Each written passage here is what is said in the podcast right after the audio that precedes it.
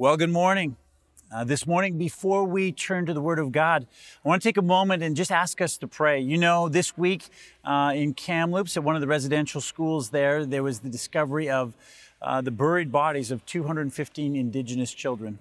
And for us as a nation, it was shocking and, and disturbing and, and just deeply troubling. And so I think that it's good for us as a congregation uh, to take a moment before we get into God's Word this morning and to pray and to ask uh, God uh, for His care and His comfort. The, the scriptures teach us that we are to mourn with those who mourn. And that's what we want to do this morning. So I want to invite you. Would you join me and let's pray, uh, certainly for us as a nation, but also for the indigenous people, and in particular for those uh, people who are directly affected by by this news who are tied to somebody uh, who uh, was in that place. So, would you bow your head? Let's pray.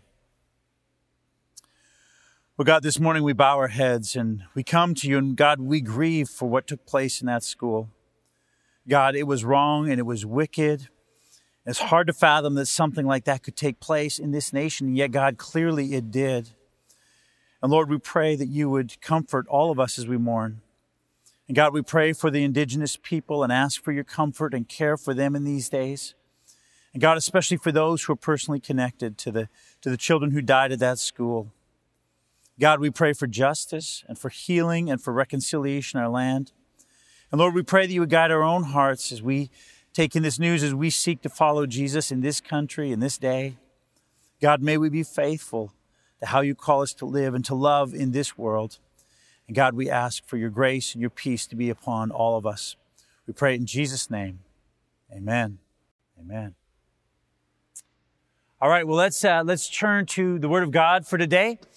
I want to begin by asking you this. Is there somebody in your world that you would say, this is my favorite teacher or author or Christian leader? Uh, if, if I were to ask you that, who would you, who would you answer? You know, for most people, certainly for me, there'd be two or three or five or six different people that you would list. You say, these are the, these are the people that I follow. These are the people I buy their books. I listen to their podcasts. Maybe I give to their ministry.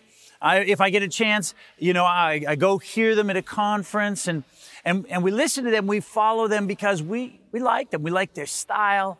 We like the things that they, they talk about the topics. And hopefully, hopefully one of the main reasons we like them is because they teach the Word of God with, with passion and conviction and clarity and truth. Uh, or, or, they lead their organization with wisdom and integrity and, and in the mission that God has given them. And, and, and, and because of who they are and what they do, we honor them. Uh, and, and we should. You know, uh, too often we fail to honor the leaders in the, in our world, certainly in the church, and we need to honor those people who give such gracious and gifted leadership to the church. As long as we're careful not to drift into the whole area of sort of celebrity worship, uh, this celebrity culture, but rather honor them for what they're doing for Christ. You know, in the world of the early church, uh, at least in the Gentile world, there would have been no leader more revered, more honored than the Apostle Paul. Everywhere that he went, everyone wanted to see him, wanted to be around him. Certainly, uh, when he when he rolled into Rome, I mean, even in chains, he had a profound effect on the local church. They, there was this new, invigorated uh, desire to share the gospel, even though some uh, ended up sharing the gospel out of a sense of rivalry with the Apostle Paul. We saw that at the beginning of this letter that he wrote. And so Paul was highly honored as leader in the early church. But Paul was under no, uh, no illusion that the gospel goes forward just because of great and strong leaders like himself. In fact, he knows that the gospel goes forward because of the, the, the lives and the service of everyday regular Christians, uh, both in Philippi and in Rome and around the world. And so in the, in the letter that he's going to write, uh, that we're studying here, he comes now to a passage where he talks about two of those kind of regular everyday Christians. One is a guy named Timothy, and the other guy is a guy named Epaphroditus. And so if you've got your Bibles, I want to invite you to turn back to Philippians chapter 2, beginning in verse 19. Paul is going to tell them, you know, how these guys are going to be involved in their life. And as he does, he's also going to describe what they're like. Here's what he writes. Philippians chapter 2, beginning in verse 19. I hope in the Lord Jesus to send Timothy to you soon, so that I too may be cheered by news of you. For I have no one like him who will be genuinely concerned for your welfare. They all seek their own interests, not those of Jesus Christ. But you know Timothy's proven worth. How as a son with a father he has served with me in the gospel. I hope therefore to send him just as soon as I see how it will go with me. And I trust in the Lord that surely I myself will come also. I have thought it necessary to send to you Epaphroditus, my brother and fellow worker and fellow soldier, and your messenger and minister to my need. For he has been longing for you all and has been distressed because you heard that he was ill. Indeed, he was ill, near to death. But God has, uh, God had mercy on him, and not only on him, but on me also, lest I should have sorrow upon sorrow. I am the more eager to send him, therefore, that you may rejoice at seeing him again, and that I may be less anxious. So receive him in the Lord with all joy, and honor such men, for he nearly died for the work of Christ, risking his life to complete what was lacking in your service to me. So Paul begins by explaining now to the church in Philippi that he's going to send two men to, to visit them. The first he tells, talks about is Timothy. He says he's going to send Timothy because he wants Timothy to bring back to him a report of all the good things that are happening in that church. But he says, I'm not going to send Timothy right away until I kind of figure out what's happening for me here in Rome. But the second guy that he's going to send them is Epaphroditus. And he's going to send Epaphroditus back right away uh, because he wants him to get back there. And, and probably he's going to deliver this very letter through Epaphroditus. But as he does this, he, he gives an explanation about the, the character of these two men and, and why it is that he is going to send these two men back to him. And, and so we want to look at what he says about these two Christian men and, uh, and, and particularly what he says at the end about them and, and then how that affects us in our lives. So he starts with Timothy. This is what he says in, in chapter 2, verse 19. He says, I hope in the Lord Jesus to send Timothy to you soon, so I may be cheered by news of you. Now, we know a little bit about Timothy because his name comes up in a number of places throughout the New Testament, as well as there's two letters that the Apostle Paul personally wrote to Timothy. And, and what we know about Timothy, uh, there's a number of things. We know, first of all, that he was, uh, he was the son of a Jewish woman and a Greek man. Uh, we've learned about this in Acts chapter 16. And though it'd be no big deal today, it's no, no big deal. In that day, the fact that he had a mixed ethnic background would have caused him problems. It would have been an issue and a challenge for him no matter where he went in the world around him. But happened to be the background that he had. Uh, we also learned that his father wasn't a spiritual leader. It was his mother and his grandmother who really poured into his life and who did a fantastic job of raising him to follow Jesus. But it must have been hard, both for them and certainly for Timothy, that his father was not involved in his spiritual world at all. We also know that Timothy had health issues. In fact, at one point in his letter to Timothy, the apostle Paul says to Timothy, Hey, don't just drink water. It's time for you to start drinking some wine. He says, for the sake of your stomach.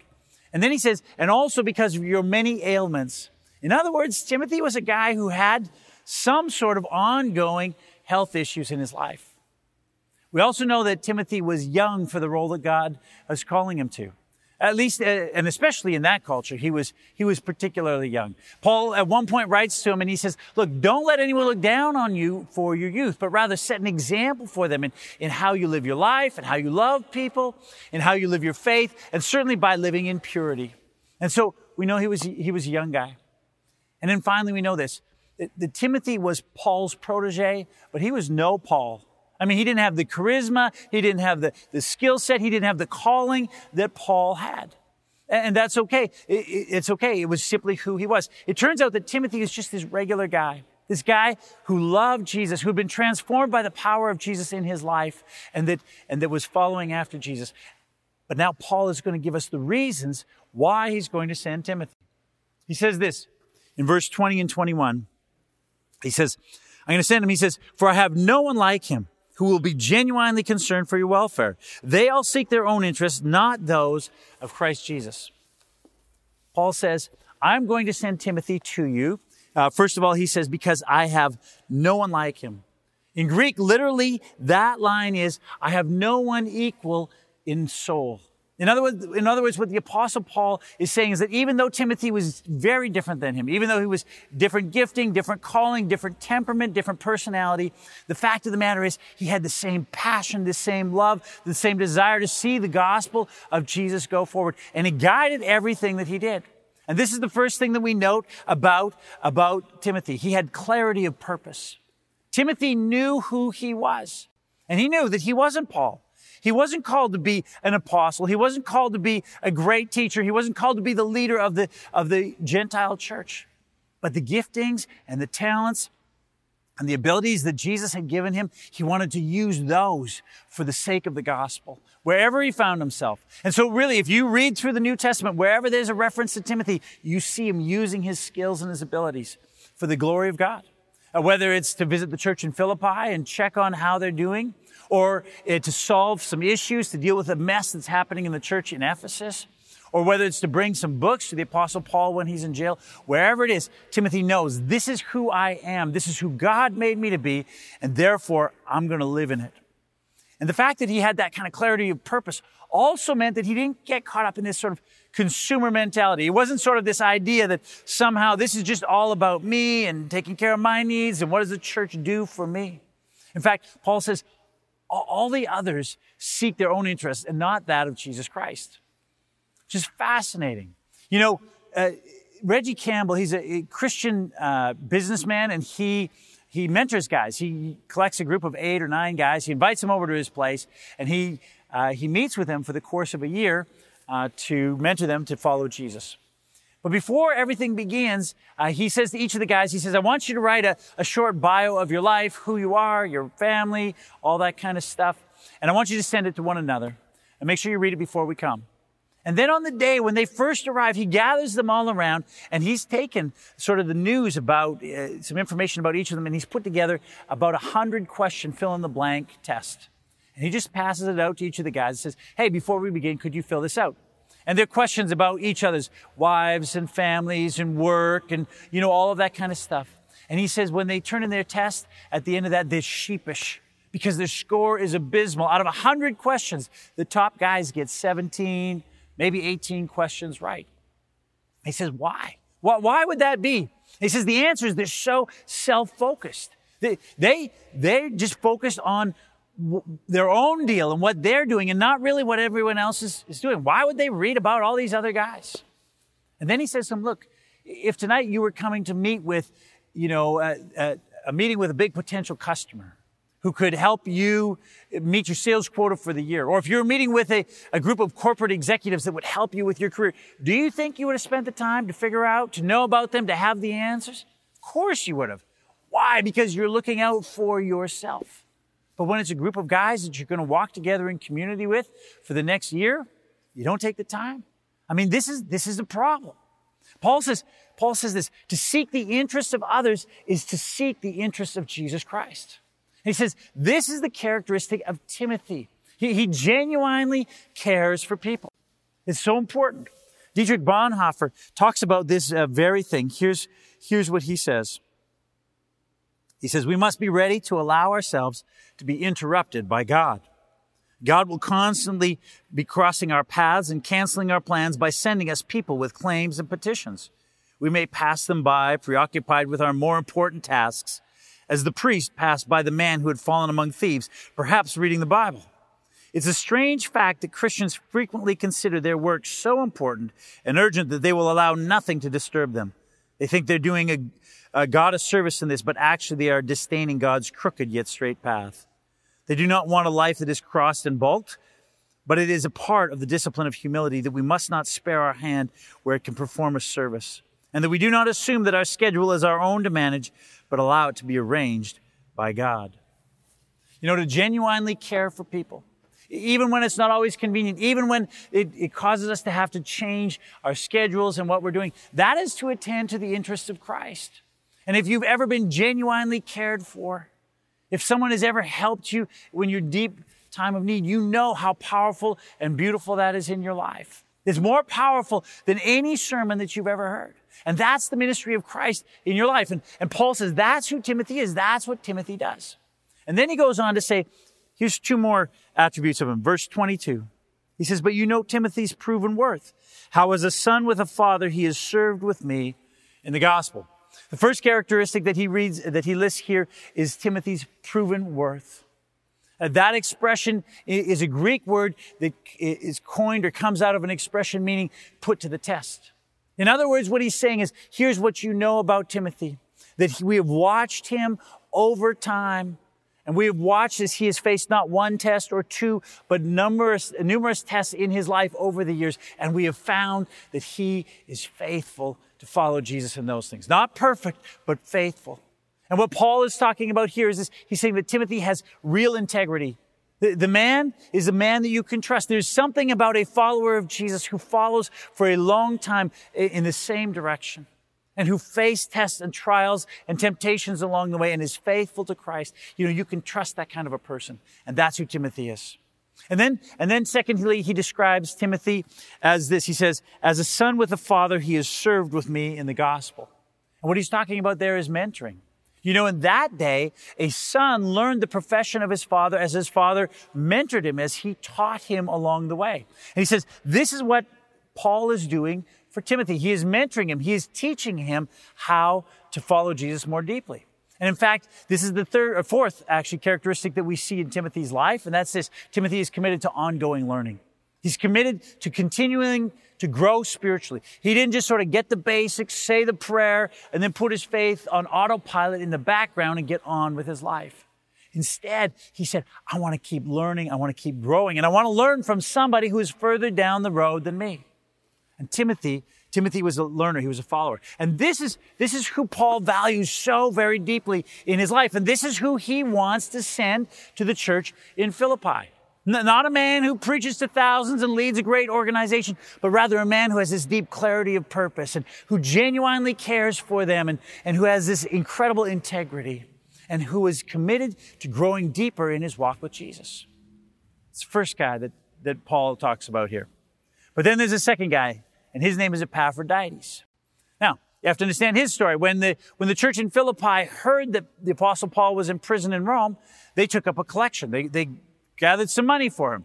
And here's why. Because in, in, in that day, if you were put in prison, they just put you in prison. They didn't supply you food or clothing or a pillow to put your head on or anything like that. So if you had no one to come and bring that to you, you'd literally starve to death in prison because they weren't about to do that for you.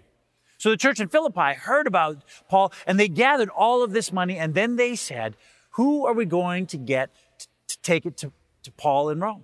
And the answer was Epaphroditus. Epaphroditus, just a member of their church, he volunteers to travel 1,300 miles from Philippi to Rome to deliver this money and to care for the apostle Paul. At the end of his letter, the apostle Paul writes this. He says, I am well supplied, having received from Epaphroditus the gifts you sent me. So they'd sent him these gifts. But somewhere along the way on that 1300 kilometer trip, Epaphroditus got sick. Like really sick. Like to the point of death sick. And you have to remember that in those days, you didn't just like turn off the road to the local, you know, walk-in clinic or emergency room. In that day, to the point of death was like one step and then the next step was death. But the apostle Paul says, by the mercy of God in Epaphroditus' life, he did not die. And, and so he, he's healed. But the, the deal is that he made it to Rome. He came to Rome to minister to Paul, but news of his illness got back to the people in Philippi. But news of his healing hasn't yet, which means that they're back in Philippi worried sick about what happened to Epaphroditus. So now both Epaphroditus and Paul want to see Epaphroditus get back there so that he can put their mind at ease. So that's what he's going to do. He's going to send them back. But as he sends Epaphroditus, the apostle Paul again lists the, the character, the attributes of this guy who volunteered to bring him this gift. Here's what he writes. In verse 25, he says this. I have thought it necessary to send to you Epaphroditus, my brother and fellow worker and fellow soldier and your messenger and minister to my need. Five words that he uses there to describe Epaphroditus. First of all, brother. In these days, everyone calls everyone brother hey brother, and uh, they don't even met him before, which is great, no problem. But you have to understand that in that day, there was no greater bond between two people than being brother and sister. The, the, the, you know, just that, those siblings. And Paul says that Epaphroditus was a brother in Christ. The relationship between them wasn't just transactional. You know, Epaphroditus didn't just show up and hand him the bag of money and Paul shook his hand and they put their arms around each other and took a picture and, and off he went. That's not what happened. Rather, Epaphroditus came and he poured his life and his heart into the apostle Paul and vice versa, and they became brothers in Christ. And see, here's what, what uh, the Epaphroditus has. He has genuine relationships. You know, there are few things as powerful and as deep as genuine relationships between two people. that are not based on common blood from, from shared parents, but based on the shed blood of Jesus on the cross. Fact of what Jesus has done in, in each of their lives led them to this deep bond between one another. And so they walk together as brothers. Paul says, This is my brother in Christ. Secondly, he says that Epaphroditus was someone who was faithful and obedient. And we know that because he uses two words to describe him next. First of all, he calls him a fellow worker.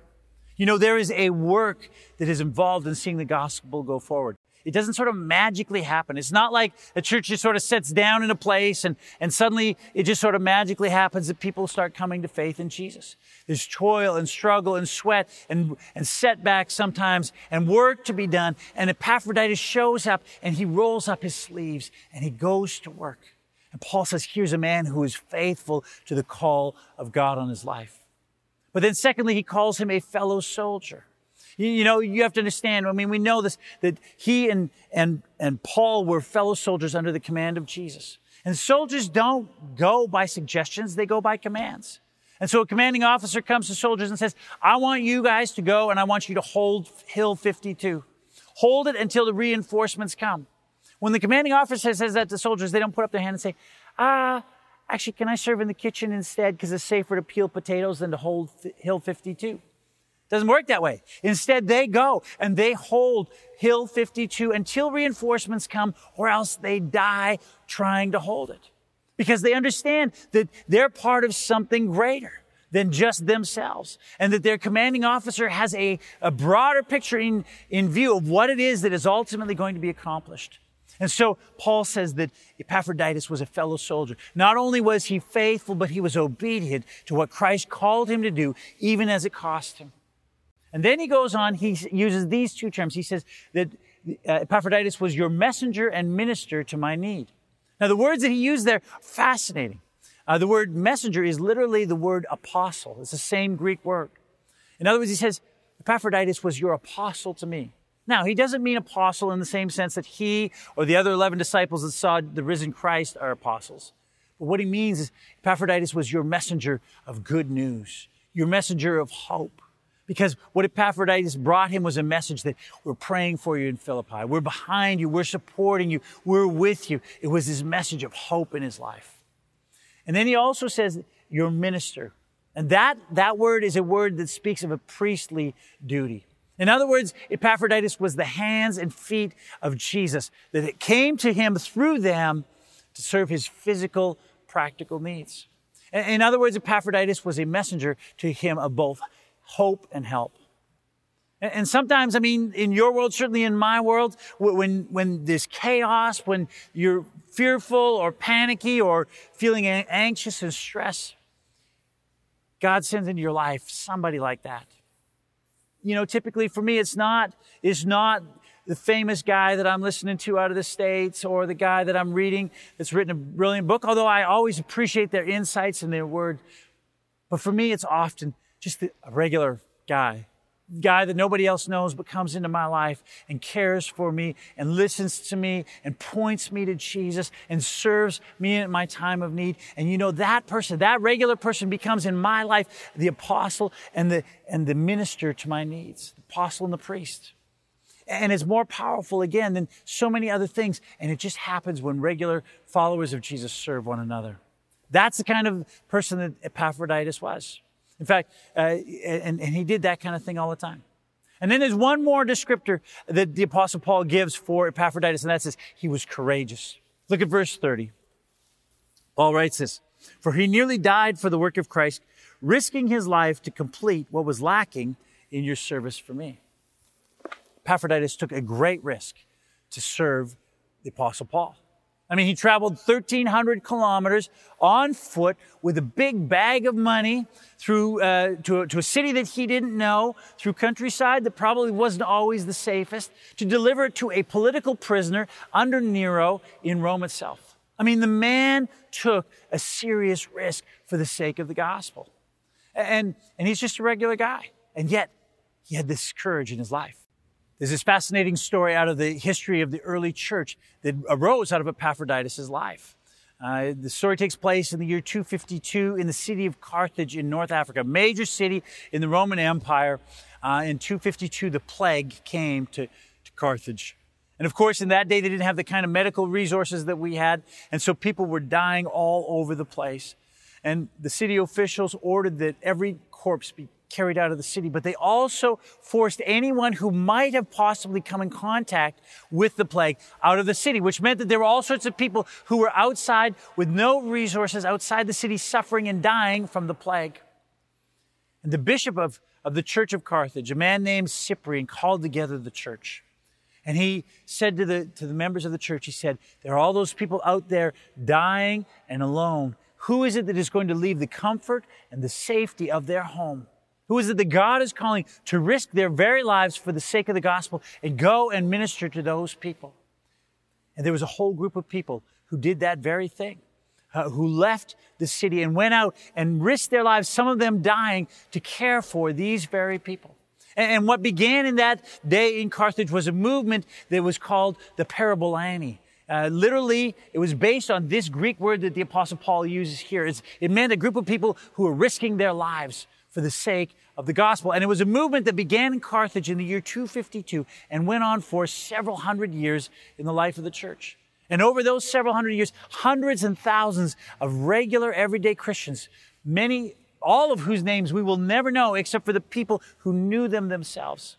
Jesus will never know their names. They risked their lives for the sake of the gospel of Jesus Christ. This was Epaphroditus. Courageous, a messenger of hope and help, faithful and obedient, a man who built genuine, deep relationships with the people around him.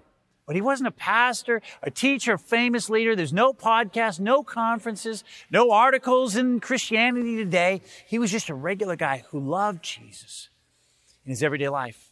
And this is what Paul says about him. Verse 29. So receive him in the Lord with all joy and honor such men. Receive him with all joy and honor such men. You know, the call on us is to honor men and women like this. We, we obviously should honor those who are leaders in the church, those who are incredibly gifted to preach and teach and lead. Uh, absolutely. But let's be careful that we don't put them on a pedestal and forget to honor the amazing, incredible, everyday servants of Jesus in our midst who, who don't have that kind of platform. People like Timothy and Epaphroditus. And our church is filled with people like that. And I know because I've met so many of you and in totally unassuming, in the most humble of ways, you are living and faithfully following Jesus. You know, a while back, I said to one of the guys in our church, I said, Hey, let's, let's meet, uh, for coffee. I want to catch up and see what's happening in your world. Can we meet at 10 in the morning? He said, Ah, do you mind if we meet at 1030? I said, Oh, no problem. Why? He said, because before that, I'm taking a Servan and teaching him how to drive. Now, if you were here last week, you would have met Servan. Servan and Lilith are the refugee couple that we, our church has, has, sponsored and we have cared for this past year as they've come to Canada. And this guy was helping him learn to drive. Now, I don't know if you've ever helped someone learn to drive, maybe one of your kids. It's terrifying. I mean, it takes courage to do that. And it's one thing to do it for your kid. It's another thing to do it for somebody that, that isn't your kid. And, and yet that's that's what, what this guy was doing. He was taking his time and, and teaching Servan how to, how to drive. And in fact, just this week, I met another lady in our church who is teaching Lilith how to drive. And in fact, there is this entire group of people in our church that have so quietly and so humbly served that family in such beautiful ways because of what Jesus has done in their own lives. And it's their way of loving and sharing and caring for them. And I know of others you who you just know you're gifting. You know how God has created you. And wherever you go, wherever you find yourself, you are serving in Jesus' name. And I just know it because everywhere I go, when I bump into you, there you are doing whatever God has given you to do for the sake of the gospel. It's so encouraging. And you know, I have spoken to a number of husbands uh, at this church who have, who have sacrificed in in, in some cases long term for their wives and for their children, for their families, in, in, the, in all kinds of ways, the kinds of sacrifices that most men would never dream of making. And they've done it without fanfare and with such deep humility in their lives, in some cases in ways that only God himself will ever see and ever know of. And it's unbelievable what they have done for their wives. And I am absolutely positive that there are wives who have done the same for their husbands and for their children faithfully following Jesus in all kinds of ways. And I know others of you who have walked through some deep waters around here at the church. I mean, over the last number of years, when things have been difficult and hard, you just faithfully followed Jesus, faithfully continued to serve him. And you've done and been so committed to the mission and the ministry of our church, and you've done it with such deep integrity through it all. And I spoke again not long ago with a guy who, who along with his wife, are caring for another family in our church uh, as they too walk through really difficult times. And, and though it costs this man and his wife a lot of energy and time and sometimes frustration, they do it out of their, their love for that family because they have such deep relationship with them, but also because of their love for Christ.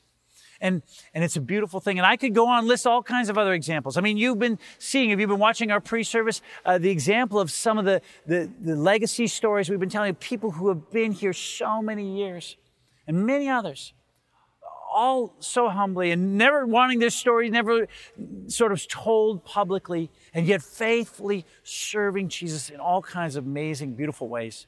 None famous.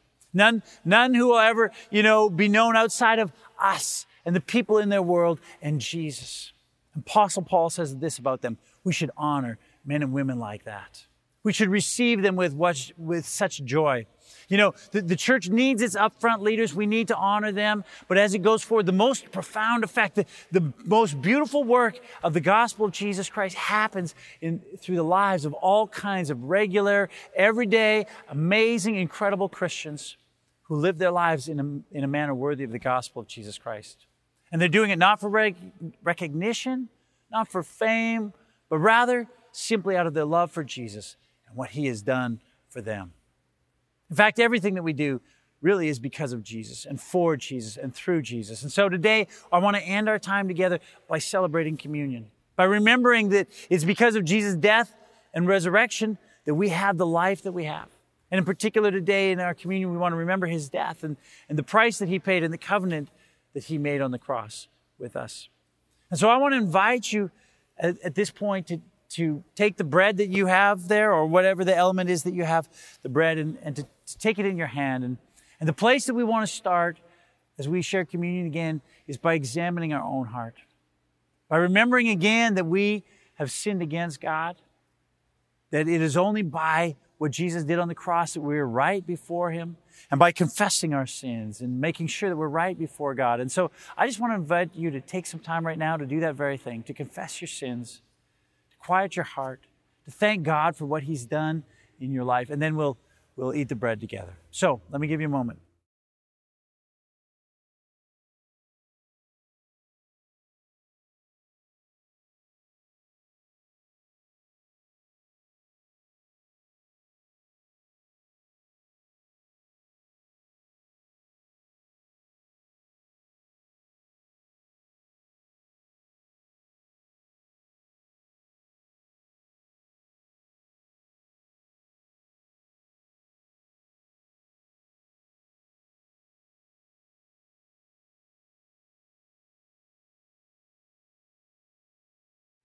Bible says that on the night that Jesus was betrayed, he took bread, and when he had given thanks, he broke it and said, This is my body given for you. Do this in remembrance of me. Let's eat it together.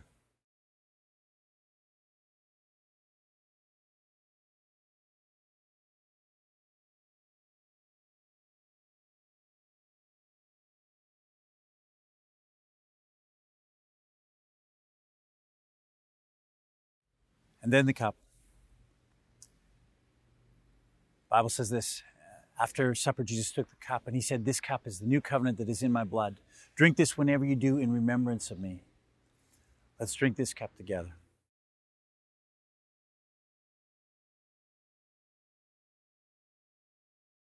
Now let's pray. God, today, again, we are reminded of the incredible sacrifice that Jesus made on the cross in our place. God, we confess again that we are sinners, that we're broken, that we're far from perfect, but that we serve a perfect God. Such a good God who would send his own Son to suffer and to die, that we might have life, that we might know life through him. And Father, even as we listen today to your words about Timothy and Epaphroditus, about their character and their commitment to you. God, our heart too is that in our everyday, regular lives, that we would live before you in a way that honors you, in a way that is worthy of the gospel of Jesus Christ. Not perfect, God, none of us are perfect, but Father, as we strive to live in a way that you would be glorified in our lives, that you would be lifted high, God, that you uh, would take pleasure in what we do. And so, God, we, we thank you for Jesus. We thank you for the life we have in him. And God, we ask that you would lead us as we continue to follow you. We pray this in Jesus' name. Amen.